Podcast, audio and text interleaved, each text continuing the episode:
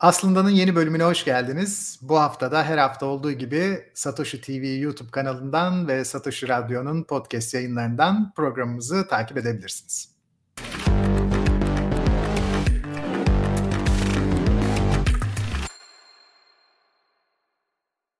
Evet Kerem abi yine bir hafta geçmiş bile çoktan. Şimdi evet. yeni bir konu, yeni bir şeyler söyleyeceğiz. Bakalım senin neler söyleyeceğini yine merakla bekliyorum. Bu kez tüccarlar ve spekülasyon seçtik konuyu. Süper bir konu çünkü kafa karıştıran iki tane kavram birden var burada. Birincisi tüccar burjuva ile karıştırılıyor zaman zaman. İkisi aynı şey değiller. Spekülasyonla da manipülasyon karıştırılıyor. İkisi yine aynı şey değiller. Bugün hem bunların farkını öğreneceğiz senden hem de tüccarla spekülasyon ilişkisi nedir ona bakacağız. Muhtemelen de büyük ölçüde zaten örtüşen iki kavram olduğu ortaya çıkacak. O zaman şöyle başlayalım. Tüccar denilen şey hep var olan bir şey mi yoksa tarihsel olarak ortaya çıkan tarihsel bir kimlik mi? E, tarihsel tabii ki yani işbirliğiyle, iş bölümüyle e, doğal olarak bazı kaynakların farklı coğrafyalarda, farklı yoğunluklarda bulunmasıyla yani toplum içinde e, uzmanlaşmayla bağlantılı e, toplumlar arası işte e, bakarsan da o zaman işte coğrafi faktörler devreye giriyor. E, bu konuyla ilgili ben e, bir baştan bir şey yapayım çünkü e, birazcık tabii spekülasyon çok geniş bir kavram. Spekülasyon çünkü geleceği tahmin etmek ona göre şimdiden e, şey almak e, pozisyon almak demektir ki bu insanın her davranışı spekülatiftir. Yani genel kapsamlı su da içsen şey de yapsın. Yani sonuçta bir geleceğe göre önceden ha, e, bir e, aksiyon alıyorsun ve gelecekte durumunun daha iyi olmasını sağlıyorsun ve bununla ilgili bazı tahminler yapmak zorundasın. Çünkü gelecekte belirsizlik var ara sıra değiniyoruz. Bu da belirsizliği ortadan kaldırmaya da imkan yok. E, dolayısıyla herkes bir spekülasyonun içine girer ama e, ben bu e, şeyde birazcık şeye e, konsantre olmak istiyorum. Tüccar, bir bildiğimiz onu tanımlayacağız spekülatör, e, hatta e, başlık uzun olur diye girmedim onlara ama fırsatçı, stokçu, böyle hani ekonomideki kötü adam ilan edilen. Çünkü e, mülkiyet hakları ile ilgili e, konuşurken ahlaken de işte çeşitli yönlerinden bahsettikken bir mal seninse istersen satarsın, istersen satmazsın, yakarsın, istediğin fiyata satışa çıkarırsın. Alan varsa satarsın. Dışarıdan kimse bir yargıda bulunamaz normalde. Şimdi bunu bu kadar kestirip atabiliriz aslında. Tüccardır, spekülatördür, fırsatçıdır, stokçudur. Seni ilgilendirmez. Ben istediğim malı stoklarım, istediğim malı alır satarım. Kimseyi ilgilendirmez ahlaken. Bana bir yargıda bulunamazsınız aslında. Ama bunun dışında ekonomide e, bu faaliyetlerin görülmeyen çok büyük faydaları da var. Yani e, aslında sadece burada ahlaki bir yargıda bulunup e, kesip e, atmak da e, yetmiyor veya işte burada kalmamıza gerek yok. Bir sürü faydasından da bahsedebiliriz. Onlardan bahsedeceğim. Çünkü ekonomik analizde en önemli şey e, görünmeyeni tespit edebilmektir. Çünkü yüzeysel olarak ilk göze çarpan şey herkesin fark ettiği şey. Yani bir alışveriş oluyor, biri bir şey takas ediyor, bir şeyi görüyorsun, herkes ona şahit oluyor. Ama bir de e, görünmeyen çünkü ekonomi çok kaotik ve çok değişkenli bir sistem olduğu için görünmeyen ilk etapta ama birazcık e, soyutlama yeteneğiyle, birazcık araştırmayla düşündüğünde e, ripple efekt gibi böyle dalga dalga e, ekonominin bütüne e, bazı etkiler oluyor. Bu etkiler de genelde işte faydalı veya zararlı olarak değerlendirebiliriz. Şimdi tüccar derken e, biraz daha dar bir tanımdan gideceğim. Çünkü her e, her malın veya hizmetin satılması veya takas edilmesi ticari bir faaliyet olarak e, adlandırılabilir ama e, bir üreticiler var ekonomide bir şeyleri üretiyorlar. Yani genellikle bir malın fiziksel özelliklerini değiştirip manipüle edip daha işe yarar hale getiren adamlar var. İşte tarım ve hayvancılık bunun bir örneği. İşte e, bitkileri ve hayvanları yemeğe, yiyeceğe çeviriyor. E, e, marangoz ağacı mobilyaya çeviriyor. İşte e, nalbur e, demir ham maddesini alıyor işte bıçağa, baltaya, işte testereye bir şey çeviriyor daha modern ekonomide parçalar alıyorsun. Plastik oradan alıyorsun. Metal buradan alıyorsun. Bir araya getiriyorsun. Cep telefonu yapıyorsun. Cam katıyorsun falan. Yani bir fiziksel şeyler değişiyor. Bir kişinin bunu ham maddeden alıp son şeye getirmesine de gerek yok. Ara üretim mallarıyla işte bir ara üretilmiş malları alıp bunları birleştirip de yine fiziksel bir değişime tabi bir ürün yaratabilirsin. Buna genellikle üretim diyoruz ve bunu e, somut olarak gözlemleyebildiğimiz için herkes buna bakıyor. Aa üretim güzel bir şey. E, bir de emekçiler falan var ama bir de şöyle bir grup insan var. E, tüketmek için değil de daha pahalıya satmak için bir şey alıyorlar. Hiçbir şey değiştirmiyorlar üründe ve daha pahalıya satıyorlar. Genelde tüccar olarak biz bunlara diyoruz ve bu dar e, tanımıyla e, tüccar, tacir veya işte bu şeyi böyle bir e, çerçeveye koymak istiyorum ki sonra sematik kafa karışıklığı olmasın. Şimdi bu kişiler tarihten beri e, işte senin de sorduğun gibi başından beri muhakkak vardı. Yani e, bir şey üretilip de fazla e, bir toplumun, kişinin veya hatta o topluluğun tüketemeyeceğinden fazla bir şey üretiliyorsa birileri gelip onu olmayan onu alıp oradan daha ucuza olmayan yere götürüp satıyordu büyük ihtimal. Tarih boyunca bunun örnekleri var. Şimdi burada e, ne kazanılıyor? Bu bu ekonomik fa, e, faaliyet yani bir adamın gelip senden ürettiğini alıp üzerine hiçbir o şey değiştirmeden sadece fiyatın üzerine kar koyarak başka birine satması aslında ne anlam ifade ediyor ve nasıl bir e, etkisi var. Şimdi dediğim gibi kişisel bazda düşünürsek zaten e, herkes uzmanlaştığı için herkes bir tane şeyi tüketebildiğinden fazla üretiyor. Ne yapıyor? Onu satıyor piyasada. İşte başka üreten şeylerden parça parça minik minik bir sepet yapıyor bir nevi kendine. E, hayatını idame ettiriyor. Arada tasarruf yapıyor falan. İlla ki bir artık e, pot, yani e, arz fazlası diyelim o anda bir arz fazlası oluşuyor. Bunu toplumlar için de düşünebiliriz. Bir köy, bir kasaba, bir ülke, bir pazar olarak. O pazar kendi e, şeyin tüketiminden fazla doygunluk yaratacak. Çünkü şöyle bir şey vardır ekonomide. E, azalan mar, marjinal fayda teorisi. Bir nevi doygunluk gibi düşünebilirsiniz. Bir mal, bir e, bir kişi için, bir piyasa için e, miktarı arttıkça her bir ek e, gelen ürünün değeri düşer. Yani 100. elma 101. elmadan değerlidir. 102. 101. elma 102. elmadan değerlidir. Yani 102. 103. hep e, değerleri marjinal olarak bir evvelki marjinal düşerek ürüne göre düşerek gider. Bu da bir nevi doygunluk sebebiyledir. Yani ne yaparsınız? E, ilk elmayı yersin. İşte üçüncü, dördüncü elmayı elma suyu yapıp sirkeye çevirirsin. Ya farklı farklı şeyler kullanmaya çalışırsın ama belli bir süre sonra e, hem marjinal faydası düşer, bunu fiyatı da düşer. Dolayısıyla bir yerde eğer çok arz fazlası bir mal olursa, o tüketilemiyorsa e, çoğu mal ziyan olur. Yani bir tane e, zeytin ağacı ekonomisi işte Ege'de düşün. Bir sürü zeytin üretiyorsun. Tüketebileceğin zeytin belli. İlk e, tüketimi nedir? İşte zeytinyağı yiyorsun, besin. İkinci tüketimi ne? İşte kandilde yakıp e, aydınlanma sağlayabilirsin. Üçüncü e, şey ne? Hep böyle giden farklı şeyler ama belli bir nokta gelir ki e, üretim fazla gelir ve o coğrafyada da çok üretime uygundur.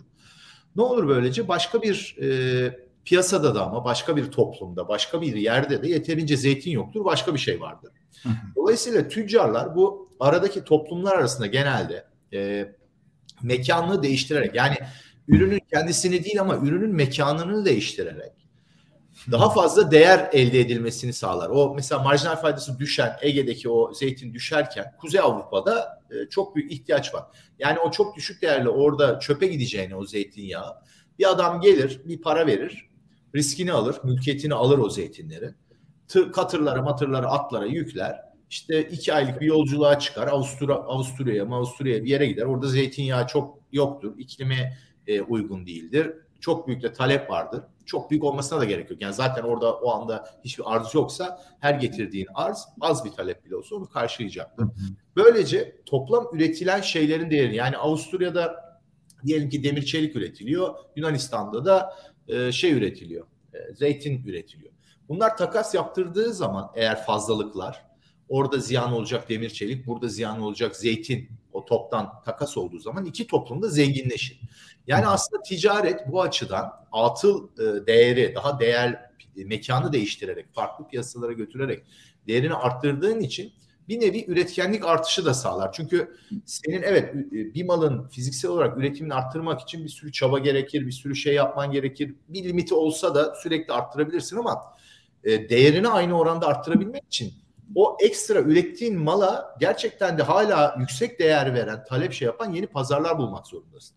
Yoksa üretimi fiziksel olarak arttırmak toplam değeri e, azalarak arttırır. Yani e, söylemiştik ya azalan marjinal. Mesela işte 100 ton e, zeytin ürettin, 200 tona çıkardın, 300 ton. Evet miktar olarak üretim artıyor ama toplam değer eğer ihraç edemiyorsan o toplumda doygunluk yaratıyorsa fazla gelen mal toplam değeri aynı şekilde yükseltmez. Ama sen ticaret sayesinde toplumlar arasında işte bir adam bir yerden bir yere malı götürüp öbür taraftan öbür tarafa getirince toplam fayda artıyor. Yani fiziksel üretimle e, faydanın arasında böyle bir yakın bağ var ama dediğim gibi o arz talep, doygunluk, piyasa şartları sebebiyle de böyle bir mekanizmaya ihtiyaç var. Hatta yani tüccarlar böyle bir dengeyi sağlamadıklarında balıkların denize döküldüğünü, çayların tabii, yakıldığını, fındıkların tabii, toprağa gömüldüğünü biliyoruz. Evet. Aynen toplanmıyor bile bazı şeyler. Çünkü bir de e, şimdi hiç ticarete alışkın bir ekonomi değilsen kendi çapında ilkel bir ekonomiyle az verimlilikle devam edersin. Hele bir de alıştıktan sonra ticaretin kesilmesi daha büyük felakettir. Çünkü üretici o ticarete göre yatırımını yapmıştır. Savaş olur, bir şey olur, işte ambargo olur, bir şey olur. O üretim kesildiğinde bu sefer daha da büyük zarar görürsün. Çünkü planlanmadık bir değişim olmuştur. Şimdi tüccarlar bunu yaparken e, mekanda daha çok mekan değiştirirken çünkü genelde aklımıza tüccar dediğimizde o şey yapıyor. Spekülatörden farkı da orada zaten. Spekülatör de orada arada gireyim. Spekülatör de mekan değil zamanda değiştirir yeri malı. Yani genelde spekülasyon yapanlar alıp bir malı bir yerden bir yere götürmez. Genelde depolar veya kontrat satın alır. Şuna oynar o da. Gelecekte yani bugün aynı toplumda aynı piyasada piyasa değiştirmez ama piyasada bugünkü piyasayla yarınki piyasa arasında bir e, tercih yapılmasına yardımcı olur. Der ki bugünkü şartlar böyle arzdan kaynaklanan olabilir, talepten kaynaklanan olabilir. Zeytin mesela. Çok meşhur şeyin hikayesi vardır. Thales e, işte Prisokrat ilk filozof şey olarak tanımlanır. İlk filozof bilim adamı antik Yunan'da işte ilk defa güneş tutulmasını bilmesiyle meşhur olmuştur. Onunla ilgili bir hikaye vardır. Ee, iklimsel bir şeyle zeytin üretimiyle ilgili e, bir spekülasyon yapıyor önüm, bir sonraki seneyle ilgili hasat artacak diye. Önceden bütün şeyleri bağlıyor. O zeytinyağı sıkma, taş değirmenlerin işte dönme. Onların hepsini ucuz şeyden çünkü o gün o şeyde belli bir talep var. Ona göre fiyat oluşmuş. Evet. Diyor ki gelecekte şimdi diyor seneye çok e, şey artacak. Rekolte artacak. Rekolte artacak. E bunlar yığılacak e, şeye. Fazla para verecekler. Vermezlerse çürüyecek çünkü zeytin. Zeytinyağını çevirmesi için o zeytinyağı taş baskı neyse zeytinyağı e, şey hala aynı yöntemlerle yapılıyor. İşte soğuk taş, sıkım galiba evet. Soğuk sıkım. İşte o bütün şeyleri kapatıyor Ege'de e, Anadolu'nun işte Ege tarafında çok büyük para kazanmış. Bu da büyük hikayelerden, efsanelerden biri olmuş. Hı. Şimdi spekülatör ne yapıyor? Bugün arzdan kaynaklı veya e, talepten arz taleple bir fiyat oluşmuş. Bugün dengeye yakın bir fiyat var. Bunu biliyorsun. Satın alabiliyorsun. Diyelim ki zeytinin veya işte petrol, petrolün varili 50 dolar. Diyorsun ki sen spekülatör olarak gelecekte bu fiyat değişecek. Aşağı veya yukarı. Buna göre ben pozisyon alacağım. Bunun değişmesinin iki tane yolu var. Arz kaynaklı olabilir, talep kaynaklı olabilir. Birinden birisi olabilir, ikisi birden olabilir, ikisi birden ters hareket yapabilir, birbirini cancel edebilecek veya işte ikisi bir tarafa sürükleyebilir hem arz hem talep. İşte mesela petrolde bir savaş çıktı, ambargo olduğu ilgili arz kaynaklı bir şok olabilir veya işte çok para basıldı e, işte yeni yatırımlar yapılıyor ulaşıma ulaşıma petrol talep artacak veya işte yeni bir şey keşfedildi plastik gibi petrolden üretebilecek bir, bir nevi talep değişimiyle ilgili bir tahmin olabilir. İkisi birden farklı yönlere gidebilir. Bir e, tahmin yapar spekülatör. Ve e, bir pozisyon alır. Eğer pozisyon haklıysa para kazanır, haksızsa para kaybeder. Şimdi dediğim gibi bu spekülatörde de e, mülkiyet hakkı ahlaki açıdan baktığımda kimseyi ilgilendiren bir durum yok. E, bu stokçuluk da bir nevi bunun gibi. Adam ben istediğim gibi tahmin yapabilirim. Benim mülküm verdim. Bir mülk vererek onu alıyorum. O speküle ettiğim malı. O benim mülküm oluyor. Ondan sonra ben onu istediğim fiyata satarım. Burada bir sorun yok. Yalnız ekonomik fayda olarak bir şey var mı? Buna bakmak lazım. Spekülatörün yaptığı iş yani sadece kendine para kazandırmak dışında aç gözlü spekülatörler var ya hani bu adamlar. Bu adamlara para kazandırmak dışında bir herhangi sana bana topluma ekonomiye bir faydası oluyor. Çok büyük bir faydası oluyor. Spekülatörler e, arz ve talep arasındaki değişimlerdeki şokları hafifletirler dalga boyunu. Nasıl hafifletirler? Mesela işte balıktan örnek verelim. Hani klasik palamut akını olur. Eskiden 1 lira oluyordu da şimdi enflasyon. Diyelim ki 10 lira oldu bir tane palamut akın var tamam mı? Her yerde palamut fışkırıyor. Çünkü sezonluk işte balık mevsimi gelmiş palamut sürüleri geliyor. Şimdi e, ilk, araya spekülatör girip e, palamutları toplamaya başladı palamut sezonunda. Ve e, ekstra talep yarattığı için o anda 10 lira hiçbir zaman düşmedi diyelim ki palamut 30 lirada kaldı. E, adam e, depoladı. İşte lakerda yaptı, dondurdu, buzladı falan. Dedi ki yarın öbür gün palamut sezonu bitecek ama insanlar balık yemek isteyecekler. Yani bozulmadan ben bunları saklayabilirsem bir şekilde ileride daha fazla şey olacak. Böylece o e, şeyin çok düşmesini engeller fiyatı. Bu neye neden olur? Bolken çarçur edilmesine engel olur. Çünkü 10 lira olsa işte sen çöpe atacaksın. Yarısını yiyip atacaksın belki. İşte e, kıymetini bilmeyeceksin. E, ama o spekülatör hafif e, olmadığı takdirde düşeceği fiyatı yukarıya doğru ittirdiği için o anda satın yaparak sen bir, bir kere biraz daha e, tutumlu davranıyorsun. İkincisi eğer spekülatör olmasa ne olacak? Sen çarçur edeceksin 10 liradan. Sonra balık bitecek. Belki 1000 lira vereceksin. Tek bir palamutu bulamayacak. Spekülatör ne yapıyor? Alıyor bu malı. Geleceğe taşıyor o palamutu. Önce bir 30 liraya düşmesine izin veriyor. 10 liraya düşmesine izin vermiyor. Çarçur olmuyor. Bir kısmı kalıyor. Ondan sonra da palamut mevsimi bitince de 1000 lira yerine sana 100 liraya isteyene biraz daha yüksek fiyata çünkü 30'a almış tutmuş riskini almış işte e, depo masrafını ödemiş bilmem ne masraflara katlanmış 6 ay sonra bunu 100 liraya satmayı planlıyor ve sen hiçbir zaman bulamayacakken 1000 lira versen bile palamut bulamayacakken piyasada bir anda o an için e, fazla malı almış geleceğe taşımış oluyor spekülatör ve hı hı. o e, fiyat dalgalanmasını yani bir anda işte mevsim başladı palamut 10 lira mevsim bitti palamut 1000 lira bu dalga boyunu azaltıyor. Ne yapıyor? 30 ile 100 arasına çekiyor. E, bu e, genellikle bütün e, şeylerde, bütün ürünlerde aynı etki yapar. İlla fiziksel olarak almana gerek yok. Kontrat alman da aynı şekildedir. Mesela petrol. Diyelim ki petrolü varilini kontratlarla genel satılır. Kimse varil varil petrol alanlar evine e, depolamaz. Zor bir şey olduğu için. Onu depolayan yerler vardır. Orada kontrat yani sahipli yani mülkiyet abstrakt demiştik ya kontratla mülkiyet. Hiç görmeden mülkiyeti kendi üzerine alırsın. Herkes kabul eder mülkiyet hakkında olduğunu. Diyelim ki 100 bar e, varil e, bilmem ne işte petrol aldın. Yükseleceğine inanıyorsun. Ne oluyor? Şimdi 50 dolar mesela petrol. Sen aldığın için o an için e, düşmesini engelliyorsun. Düşmediği için petrol, petrol üreticileri üretmeye devam ediyor. Çünkü petrol şey düşse belki petrol üreticilerin bir kısmı kas, kısacak. Çünkü o fiyatta zarar ediyor olacak. Çünkü hepsinin maliyeti aynı değil. Böylece e, bir kere sen önden talep yaratarak gelecekte daha fazla artacak diye petrol üretimini biraz dengesine e, yani petrol üretiminde de fiyata ve arzı talebe göre böyle e, dalgalanmalarını engelliyorsun. E, yarın öbür gün diyelim ki 70 dolara çıktı. 70 dolara çıktığında senin elinde birikmiş o an e, spekülasyon amacıyla tuttuğun ekstra arz var. O piyasaya giriyor. Yani 100 liraya çıkmasını engelliyor 70 dolara çıkması. Yani böylece fiyat dalgalanmalarını e, şey yapıyorsun. E, sınırlandırıyor. Sınırlandırıyorsun. Yani ve e, aldığı kar da aldığı risk karşılığı. Risk nedir? Belirsizliktir. Gelecek belirsizliğini şöyle yapıyor hiç girmese spekülatörler, herkes böyle kendi demin dediğimiz gibi işte Palamut sezonunda 10 dolara düştüğü şey olsa herkes e, kendi geleceğini kendi hesaplaması gerekir. Ne yapar o zaman sen mesela diyeceksin ki birey olarak ya Palamut ucuz ben bari bunu stoklayayım, e, dolara dolaba atayım. Ben kendim stoklayayım bunu ki işte o belirsizliği kendin üzerine almak zorundasın. Ama araya spekülatör girince senden bu belirsizlik risk e, şeyini alıyor üzerinden sana geleceğe daha e, tahmin edilebilir bir fiyatla mal taşımayı üstleniyor. E, ve bu bunun karşılığında da o belirsizliği aldığı için o riskin karşılığında da kar elde ediyor. Evet, risk ve stok maliyetinden seni azat ediyor yani. Evet. Peki Kerem abi. Şimdi bu anlattıkların tabii tam rekabet piyasası çerçevesinde işlerlik gösteriyor. Fakat insan aşkın bir varlık. Şunu söylemek istiyorum aşkınla. Yani transandantal anlamında aşkın. Baktığı şeyi baktığı şey olarak görmüyor. Onun potansiyelleriyle görüyor. Bir ağacı görüyorum. Orada potansiyel masa görüyorum.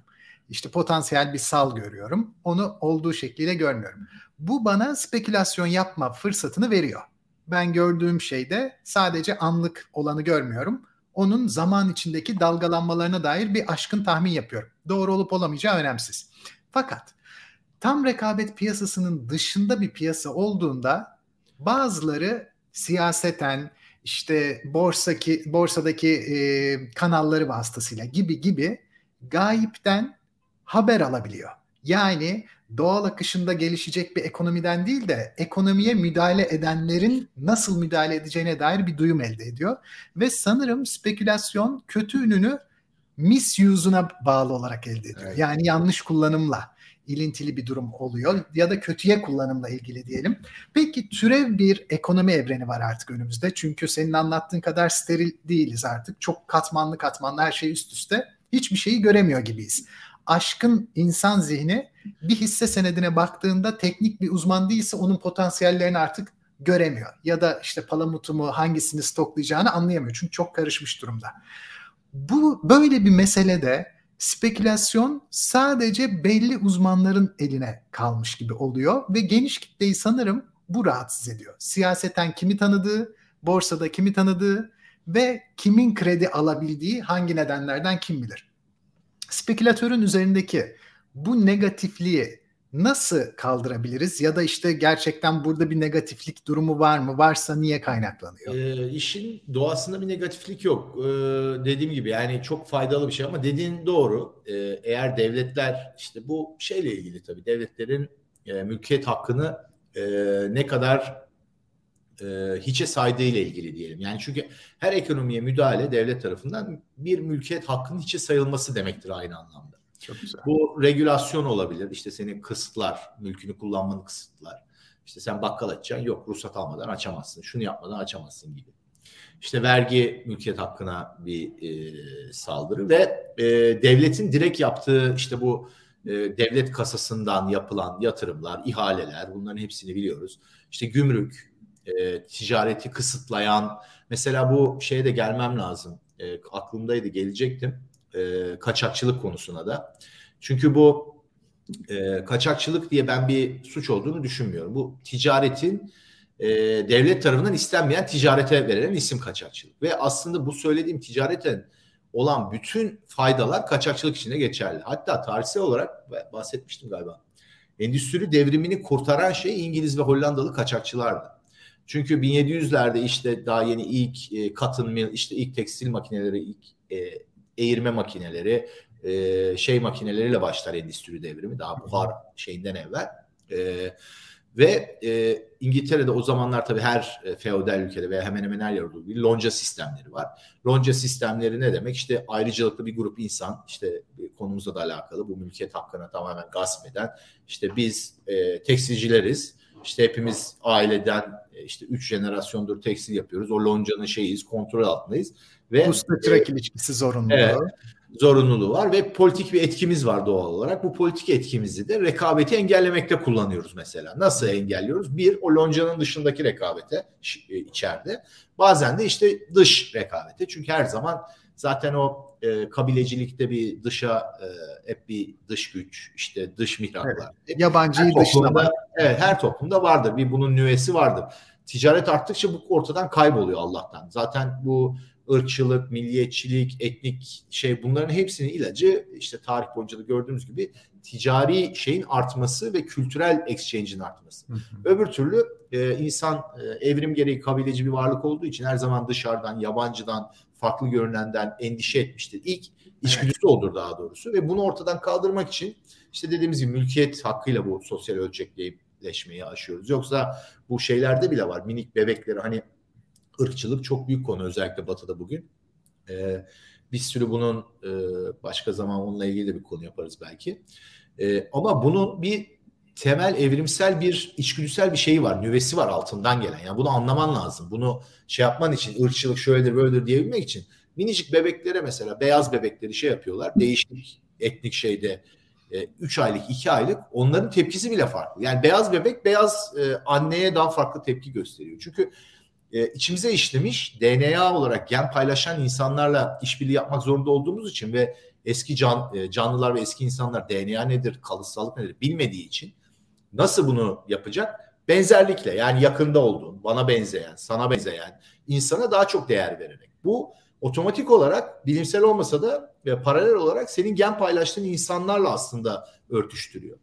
Başka birini gördüğün zaman ve ne kadar farklı olursa görünümde o kadar ürküyorsun. İşte deri, e, deri renginin e, farklı olması, işte ya kızıl saç bile yani saç göz rengi işte en ufak bir farklılık sende bir lan bu bana benziyor evet insan ama bir gariplik de var bunda. Yani bu bir yan kabileden.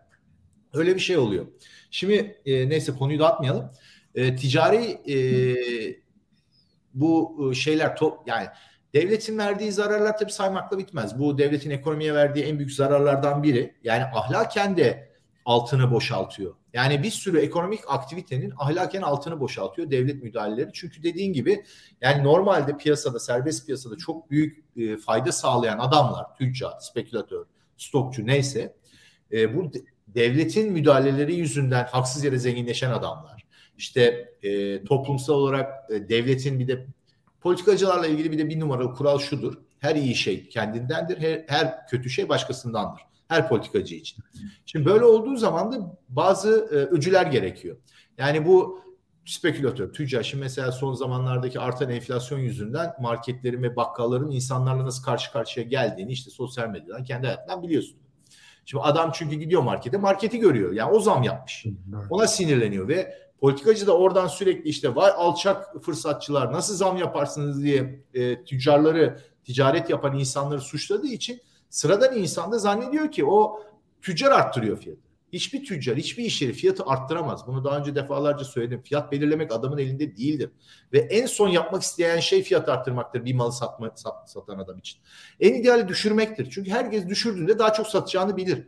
Ya ben bir şey satıyorum, elma satıyorum. Gerizekalı mıyım sürekli daha pahalı? Almayacak millet niye? Nasıl zam yapayım? Yani mecbur kalmadan kimse zam yapmaz. Yani içi ağlaya ağlaya. Çünkü o bakkal dediğiniz, süpermarket dediğiniz şeyin diyelim ki zam yapıyor önümüzde işte bayağı bir enflasyon sürecinden geçtik son bir yılda. Zam yapıyor sürekli. TL bazında cirosu artıyor olabilir. Ama sattığı ürün bazında adamın satışları düşüyor garanti. Çünkü satın alma gücü belli. Zam yaptıkça daha az satıyor. Yani e, şimdi mesela şey yapıyorlar. E, bunu Amerika'da da yapıyorlar işte sosyalistler. E, orada da enflasyon yüzde onlara falan gelince e, işte sosyalizme yakın senatörler falan hemen işte bu enflasyon değil işte bu şirketlerin açgözlülüğü. İşte bak karını şu kadar arttırmış Walmart işte Amazon falan gibi böyle politik şey saldırılara başlıyorlar. Bir, bu adamlar niye e, siz para basmaya başladıktan sonra açgözlü oldu birden? Niye eskiden açgözlü değillerdi? Niye açgözlülükleri değişiyor adamların? Açgözlü adam hep açgözlü değil mi? Niye son bir senede birden yüzde on daha fazla açgözlü olmaya karar verdiler?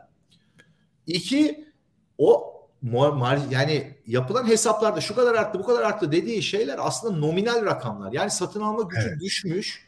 E, şeyi rakama bakıyorsun sen kısalmış metreye bakıyorsun. Hani klasik vardır ya bir metrenin şeyi Fransa'da müzede duruyor bir tane. Uzunluğu belli fix.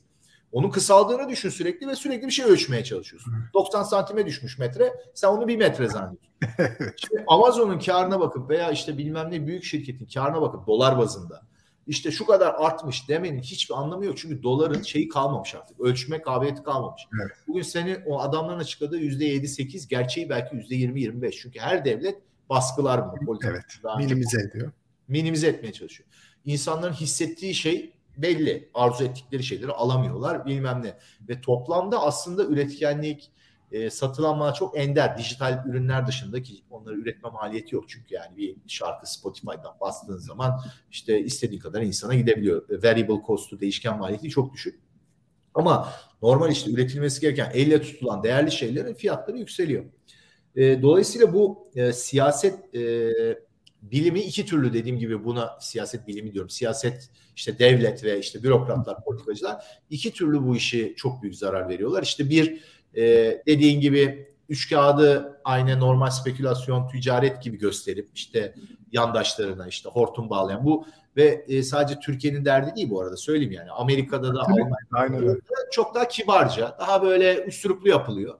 Orada da politikacı satın alınıyor. Orada da devlet hortumlanıyor. Orada da işte büyük şirketler politik e, etkilerini kullanarak kendilerine ekstra e, rekabeti engelleyerek işte farklı regülasyonlar getirerek çünkü Şimdi mesela regülasyonlarla ilgili e, şöyle bir şey var. Büyük firmalar, yerleşmiş firmalar regülasyon ister. Regülasyon çünkü onları rekabetten koruyacak. Hepsinin bürokratı vardır, lobisi vardır, adam vardır içeride. Hatta e, şeyde kendileri hazırlarlar genelde. Ve e, o regülasyonu da o şirketler, o endüstri hazırlar direkt hazırlamasa bile revolving door dedikleri öyle bir mekanizma var ki batıda. İşte adam mesela ilaç şirketine çalışıyor sonra Sağlık Bakanlığı'na geçiyor. Oradan CDC'ye geçiyor. Oradan tekrar silah şirket e, şey e, yine ilaç şirketine geçiyor. Aynısı Wall Street'te olur. Adam işte bilmem ne bankasından e, devlete geçer. Devletten bankaya geçer. Pırt bir dönme ve adamlar hep kanka birbirlerinin şeyi. Öyle bir sistem oluşuyor. Milleti soruyorlar. Bir de dediğim gibi devlet adamlarının her yaptığı hatada bir kurban arama, bir günah keçisi arama şey sonucu. Ee, başta söylediğim gibi ilk başta faydası anlaşılamayan ekonomik aktörlerin günah keçisi ilan edilme şeyleri var. Buradan şey için fırsatçı e, ve stokçu. Şimdi stokçu e, klasik son zamanlarda yine popüler olmaya başladı. Nasıl stoklarsa bir kere stoklarım istediğim malı istediğim kadar stoklarım. Bunu kimse engelleyemez. Bunu engelle engelleme her adımı da para çalmakla işte mülkiyete saldırıyla eşdeğerdir. Devlet de yapsa kimse kim yaparsa yapsın. Ama e, bu stokçular, bu spekülatörler gibi aynı. E, mekanı değiştirmesen bile o anda o spekülatör şeyine girer stokçu. Ama ayrı bir isim takarak özellikle beklenmeyen enflasyon fiyat artışları döneminde e, günah keçisi yapılmaya çok uygun insanlardır bunlar. İşte ayçiçek yağları birden arttı. Sen nasıl deponda ayçiçek yağı? Ya ben ayçiçek alıp satıyorum kardeşim ne yapayım yani? Neyse e, bir de fırsatçılar var. E, daha önce bahsetmiştik.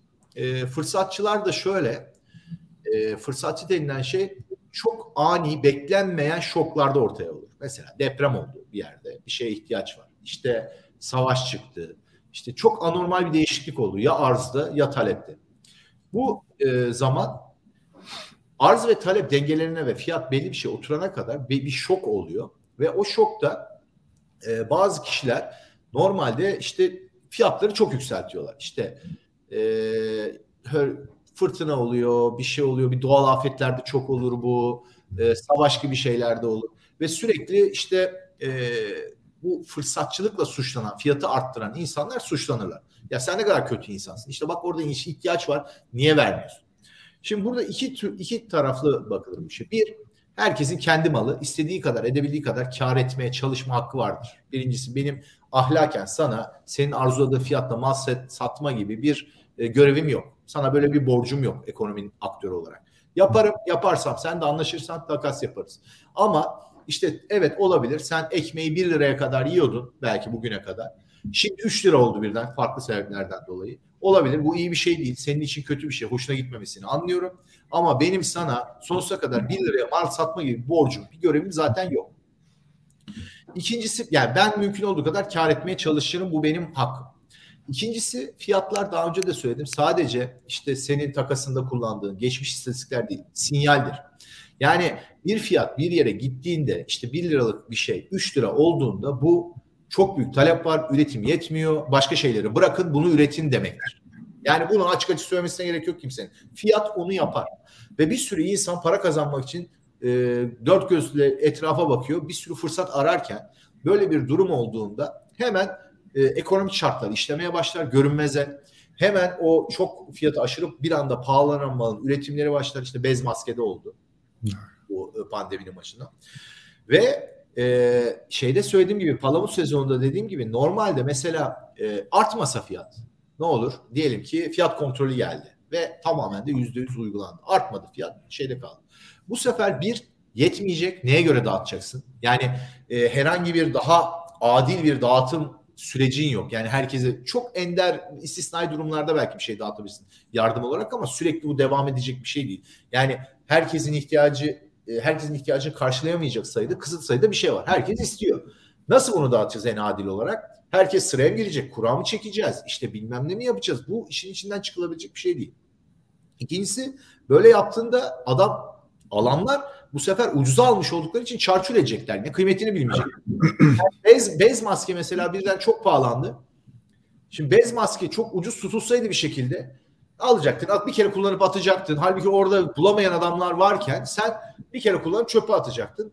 Hiç ona işte kura gelmeyen, sıra gelmeyen bir adam e, çaresiz kalacaktı. Halbuki ne oldu? Fiyatlar artınca bu sefer daha tasarruf etmeye başladın. Çünkü daha değerlendi para verdiğin şey. Çarçur etmedin. İşte bir hafta kullandın, yıkadın mı kadın bilmem ne. Bir de üreticilere sinyal gitti. Kardeşim işi gücü bırakın işte dantel mantel bırakmayın e, tekstilcilere mesela. İşte bırakın o ıvır zıvır işleri masa örtüsü falan yapmayı bez maske yapın. Yani burada talep var. Dolayısıyla e, özellikle bu fırsatçı diye bu şok anlarında duygusal herkesin duygusal olduğu işte bir anda şaşırdığı fiyatları şey olduğu durumlarda fırsatçı diye bazı insanlara üzerine gitmek kolay. Ama bu çok yanlış bir şey. Bu adamlar da çok büyük yani adamlar dediğim yani fırsatçı diye bir iş grubu yok ama o an için Ee, yani öyle o duruma bürünüyor o normal ticaret yapan adamlar. Çünkü birden bir şok olmuş fiyatları yükseltiyor falan. Yoksa böyle benim mesleğim fırsatçılıktır diye bir şey yok. O çünkü her zaman olan bir şey değil. O öngörülebilir bir şey de değil. Bu yüzden zaten anormal fiyat farklılıkları oluşuyor. Ee, o yüzden Kerem abi bize şöyle demiş oldun. Ee, aslında bu üzerlerine pek çok suç atılan kişiler ekonominin Kahraman. Evet, normalden çıkmasını engelliyor. Anomalilerin büyük olmasını engelleyen, baskılayan unsurlar demiş evet. olduk. Peki Çünkü o zaman bak ekonomide şöyle... ekonomide bir daha bunu şey yapayım. Daha önce bahsetmiştim, bir daha vurgulayayım. Sürekli bir e, dengeye ulaşma çabası vardır. Üretim, tüketim, arz, talep. Şimdi insanların arzuları zaman içinde değiştiği için, imkanlar değiştiği için bu e, denge e, hedefi de her üründe, her ekonomide sürekli değişir ve birileri e, üzerlerine risk alarak o değişimin getireceği karı alabilmek için o riski alarak sürekli bazı önden hareketler yapar. Çoğu bunun başarısız olur, bir kısmı başarılı olur. Girişimcilikte de mesela çok büyük spekülasyon, spekülasyon girişimciliğin önemli parçası olduğu için onu vurgulamıştık. Ee, yeni bir iş yapmasan bile sıfırdan bir işte petrol alıp satıyorsun, buğday alıp satıyorsun. Saf spekülatörsün. Yine aynı şey geçerli. Bir gelecekle ilgili bir öngörüde bulunuyorsun ve gelecekteki değişen o dengeye, ekilibriyuma ulaşma çabasında bir e, bir çaban oluyor ve e, bütün şeyde üzerine alıyorsun riski. Tabii karı da çok yüksek. riski yüksek olduğu için genellikle ve bu ekonominin değişimini şey yapıyorsun. Yoksa çünkü bu kumanda ekonomilerinde sosyalizmde denendiği gibi işte biz bir üretim altyapısı kuralım. İşte millet bir şey tüketmek zorunda. İşte şey toplayalım. Kim ne istiyor falan. Yani çok denediler bunu olmuyor. O kadar kaotik bir yapı ki görünmez ele bu yüzden ihtiyaç var. Fiyat sistemiyle yani fiyat sistemiyle insanların özgürce bırakın e, lezefer lezepase yani bütün şeyi yapı bırak bırakın adamları rahat fiyat sistemiyle biz dengeyi bulacağız. Olabilen en dengeyi yani tabii ki mükemmel olmayacak. E, bazı şeyler olmayacak, çok pahalı olacak. Bazı şeyler çöpe gidebilir ama olabilecek en iyisini ancak böyle olduğunu görüyoruz. Zaten başka türlüsü de mümkün değil.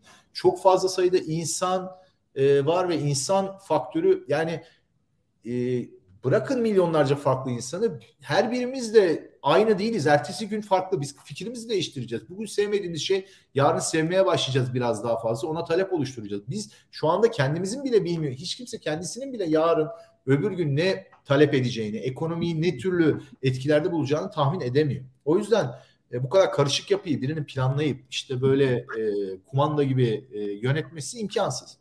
Peki sorum şu. Şimdi bize bu karakterlerin bağışıklık sisteminin koruyucuları olduğunu anlattın ve ikna olduk hakikaten. Şimdi immün sistem bir yandan da kendine saldırdığında en zorlu hastalıklara neden olan sistem. Bunlar bu bağışıklık süreçleri bazen de otoimmün sistemle yani kendi kendine saldırarak bağışıklık sistemi ekonomiyi yok edebiliyor. Ne oluyor peki böyle bir durumda? Biraz önce sen bize çok net anlattın. Dedin ki geleceğe atılım yapıyor. Düşündüğü şekle göre bugün de pozisyon alıyor. Peki Kerem abi sistem kendi kendisine saldırırsa yani geleceğe atılıp bir şey düşünmekten çok aldığı pozisyonu gelecekte pozisyonuna uygun şekilde şekillendirmeye çalışırsa ki sık olan bir şey oluyor. Bunun nasıl üstesinden gelebiliriz? Bu ekonomiye dahil bir şey mi? Değil. Bu güçle ilgili. Yani ekonomik e, akti- çünkü ekonomik aktivitenin temeli gönül rızasıyla mülkiyet değişimi ve işbirliğidir. Yani bunun dışında bir zor kullanma devlet eliyle olabilir veya bir mahallenin zorbası olabilir. Şu da olabilir. Bence zorbalıktan ziyade şöyle olabilir. Demin demiştin ya biz ne istediğimizi özne olarak değiştiririz. Bugün bunu isterim, bugün bunu isterim. Şunu düşünebiliriz ama öznenin ne istediği dışarıdan etkilenebildiği için özneye herhangi bir şiddet gösterilmeksizin diyelim ki bir e, altın rafinerisi. Altın rafinerisinin aynı zamanda medya grubu var. Medya grubu altın fiyatlarının yukarı gideceğine dair bir algı yayabilir. E, bunda başarılı da olabilir. Geleceği şekillendirmede başkalarının ne arzuladığını moda sektörü sıkça mesela belirliyor hangi filmlerden hoşlanacağımız, müzikten hoşlanacağımız. Burada özgürce pek geleceğe atılamayabildiğimiz durumlar oluyor. Belki de çok evet.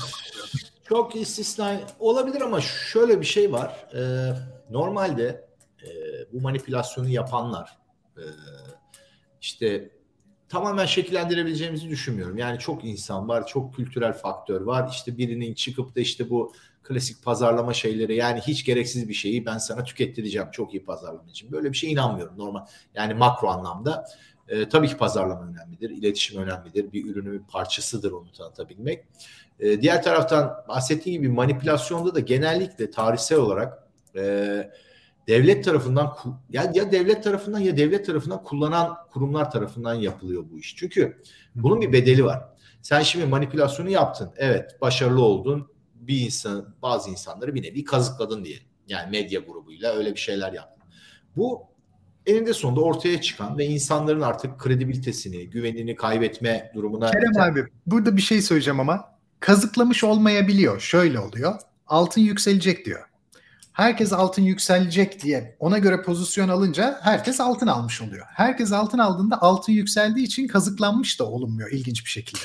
Yani herkes o, ondan yararlanmış. O bizim bir örnek daha vereceğim. Bizim bir piyasalarda örnek. çok olan bir şey. E, ama orada şöyle bir şey var. Şimdi bizde de coinler var ya bir sürü işte benzer şeyler. E, insanlar organize oluyorlar. Yeni bir coin çıkıyor. İnsanlar organize oluyorlar. Buna pump and dump diyorlar. İşte böyle e, şimdi bunlar tabii etik şeyler değil. Yani dediğin doğru ama e, bu ekonominin bir parçası sürekli yapılabilecek bir şey olduğunu da düşünmüyorum. Yani geçici dönemlerde olabilir. Çünkü belli bir süre sonra yani e, o Ponzi tarzı işte illa birilerinin girmesi lazım, değeri artacak başkalarının ya fundamental bir değeri yoksa bir şeyin bu kısa dönemli bir e, şeye neden olabilir. Ve bunu yapan insanlar da sürekli yapan insanlar varsa, kurumlar varsa normalde işte bir iki kere yaptıktan sonra kredibilitesi kaybet, etkisini yitirmesi beklenir. Ee, şeyde de öyle yani coin işinde de öyle. İşte Twitter'da adamlar var işte bilmem kaç yüz bin tane kullanıcısı var. O coin çıkacak, bu coin çıkacak diyor mesela. O çıkıyor, bakıyor, bilmem bir şeyler oluyor ama yani çıkmasa veya işte çoğu insan zarar görse belli bir süre sonra etkisini kaybeder diye düşünüyorum. Yani... Mesela bak moda sektöründe de böyle bir şey var. Sanatta zaten var. Moda sektöründe şöyle oluyor. Diyelim ki o yıl pigment elde edilecek bir sürü bitkisel işte üründen sarı pigmentin çıkacağı ürünün rekoltesi çok yüksek oluyor. Bu rekolte çok yüksek olunca diğer renklere oranla sarı daha ucuz bir fiyata dönüşüyor. İplikçiler o zaman sarı renkten iplik yapmayı daha e, kazançlı buluyorlar. İplikçiler sarı iplikten ipliği daha fazla yapınca kumaşçılar zorunlu olarak sarı renkten kumaş yapıyorlar. Moda sektörü hemen fuarlar aracılığıyla yılın rengini sarı ilan ediyor. Ve herkes bayağı arzulayarak gidip sarı rengi almış oluyor. Ben bunu negatif görmüyorum ama yani Olabilir. negatif şey- olmayan ve geriye düşmeyen bir kazanç. Bak sanatta da benzer bir şey var. Şöyle oluyor. Diyelim ki Fikret Mualla tabloları biliyorsun 90'lara kadar pek para bile etmiyordu yani. Ee, ardından Türkiye orada Hotel Duru aracılığıyla yapılan bir müzayedede çok sayıda e, Fikret Mualla aldı. İşte bazı özel kişiler de almışlardı. Yurt içinde Fikret Mualla'yı bir tanıtma operasyonu başladı. Üzerine kitaplar çıkmaya başladı, yazılar çıkmaya başladı, resimler orayı burayı süslemeye başladı ve bizim Fransa'daki gururumuz olarak sunuldu. Aslında o kadar başarılı bir ressam değildi. Hatta hiç başarılı değildi bile denebilir Fransa'da. Fakat giderek üzerine var olmayan bir başarı eklene eklene eklene Fikret Mualla fiyatları yıl geçtikçe arttı arttı arttı ve geriye de gelmedi. Artık Fikret Mualla pahalı bir ressam haline geldi. Ekonomide yeni bir üretim alanı açtı bile diyebiliriz. Ben her zaman bunu olumsuz görmüyorum. Modadakinde de, sanattakinde de bu geleceğe yönelik beklentileri pozisyon alıp doğru tahmin edip pozisyon almaktansa pozisyon alıp sonra geleceği pozisyonla uyumlamanın da işlerlik kazanabileceği bir şey olarak düşünüyorum. Şimdi e, o spesifik örnekleri bilmiyorum. Tabii bir sürü şey düşünebiliriz ama genelde ben şunu biliyorum tecrübelerim ve şeylerim. Bu tip şeyler dışarıdan bakıp da planlı, kurgulu gibi görünen şeyler genelde böyle olmuyor. Benim tecrübem böyle. Yani muhakkak etkisi oluyordur.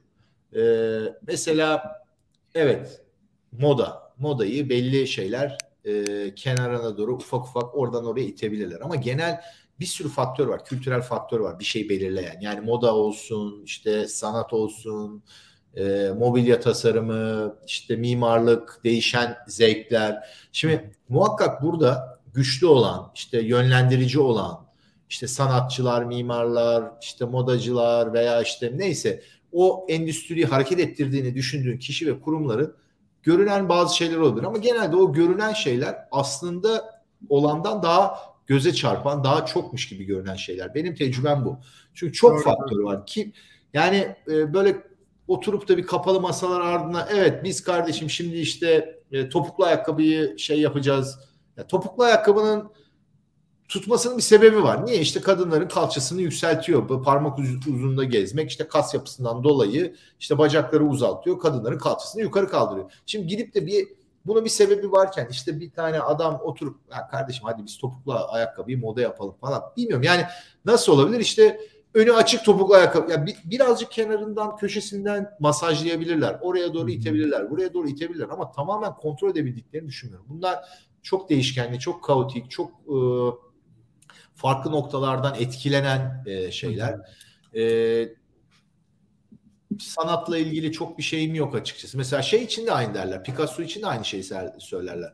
İşte özellikle Marksistlerin çok kolladığını, işte o kültürel e, şeyin içinde e, çok kullanıp işte e, olması gerekten daha ön plana çıkarıldığını falan da söylerler. O senin verdiğin örnek gibi ama ya Picasso'da yani bir şey olmasa herifi sen yani hiçbir şey olmayan bir adamı istediğin kadar sen orada paketle manipüle et falan ortaya çıkamazsın. Yani bir şey vardır. Onu belki bir ittirirsin. Bir adım ittirirsin. İşte Picasso bunun yüzde sekseni belki meşhur olacakken onu biraz daha politik sebeplerle ama Picasso'nun da bir yeteneği olduğunu, bir şey ürettiğini, insanlara gözlerine hoş gelen bir şey ürettiğini de inkar edemez. Yani öyle komplocu o kadar düşünmüyorum ben. Hı hı. E, muhakkak vardır etkiler. E, şimdi e, burada e, yani öyle bir şey olsa bile minicik şey çok daha değerli. Senin kontrolünde olmasa bile tahmin edebilmek. Yani sen şimdi o kadar manipüle etmeye uğraşacağına o kadar o da bir dert. Tahmin etmeye uğraştınız. tahmin etmeye uğraş. Yani çünkü zaten bir yüzde yüz manipüle edemeyeceksin. Çok az bir manipüle edeceksin. Yine riske giriyorsun. Yine işte e, bir şey elde etmek için uğraşıyorsun.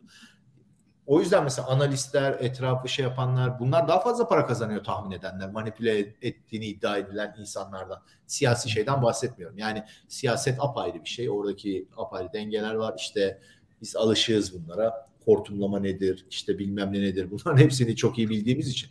Yani bu özellikle Orta Doğu ülkesi olma şeydi ama Batı'da da dediğim gibi bu farklı şekillerde oluyor.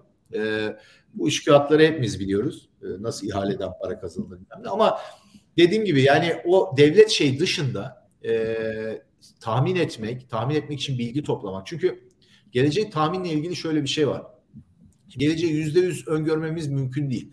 Ama ne yapıyoruz? İşte bir sürü tekrar eden şeylerle kurallar, kanunlar şey yapıyoruz. Etkileşimleri, nedensellik ilişkilerini çözüyoruz.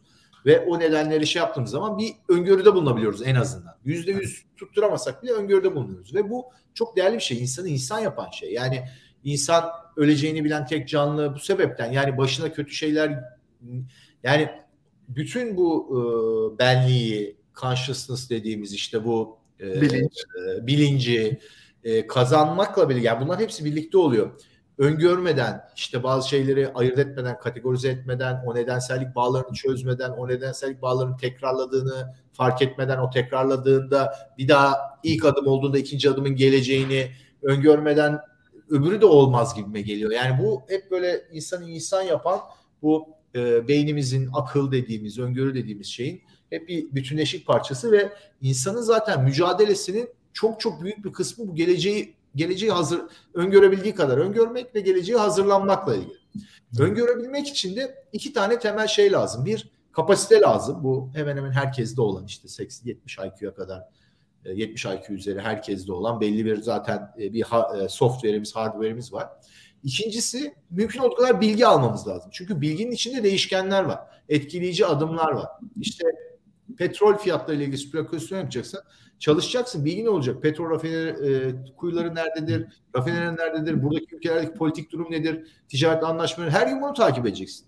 İşte atıyorum e, buğday, e, arpa e, alıp satıyorsan spekülasyon yapıyorsan işte kuraklık oluyor mu? Yağış yağacak mı? Gübre fiyatları nedir? Burada ne olacak? Bunlarla ilgili bilgi alman lazım. Yine yüzde yüz olmayacak ama ne kadar çok bilgi toplarsan olasılığın, yakalama olasılığın artıyor. Ee, bu o yüzden çok büyük çaba isteyen, tecrübe isteyen, işte sadece o da değil. Mesela e, spekülasyonda aynı zamanda başka spekülatörler de var. Sen vakumun içinde işte spekülasyon yapmıyorsun. Senin yaptığın spekülasyonun tersini yapan spekülasyonlar var, spekülatörler var, seninle birlikte hareket edenler ve aynı zamanda bunların da psikolojisini bileceksin. İşte trading dediğimiz o teknik analizde genelde bu kullanılıyor. İşte dirençtir, destektir falan e, toplu olarak hareket ettiği için insanlar ve o hareketler fiyata etki ettiği için seni de ilgilendirdiği için onların nasıl davranacağını da öngörmen lazım. İşte bu klasik FED toplantıları faiz indirdi, bindirdi. Ne demek istedi? İşte FED tutanakları yayınlandı. Bunlara niye bakıyorlar? Bir, bir şey olduğundan değil. Zaten olmuş olacağı, yani olan olmuş zaten açıklamış şey. Buna göre başkası ne tepki verir onu hesaplayıp ona göre sen önceden tepki vermek zorundasın falan gibi bir sürü e, şey var. Çok zor bir iş. Kerem abi ağzına sağlık. Çok iyiydi. Hatta senin seviyende bir iş insanından nasıl işlediğine dair düşünceleri duymak kıymetliydi çok. Ee, ara ara yine değiniriz. Entelektüel bağlamına da uygun şekilde anlatıyorsun. Yani böyle kapsayıcı bir e, e, algılayış oluyor benim için. E, hem de daha önceki başardıkların yüzünden daha fazla ciddi anlıyor söylediklerini. Bazen kimin söylediği de önemli oluyor yani. Allah ağzına sağlık öyle hayranlıkla dinledik yine. Haftaya sabırsızlıkla bekliyoruz yeni konuyu. Tamam. Tamam. Güzel Çok teşekkürler tekrar. Ben de teşekkür ederim. Görüşürüz. Hoşçakal. Bay bay. Bir programı daha kapattık. Biliyorsunuz bölümleri her zaman olduğu gibi Satoshi TV'nin YouTube kanalından ve Satoshi Radyo'nun podcast yayınlarından takip edebilirsiniz.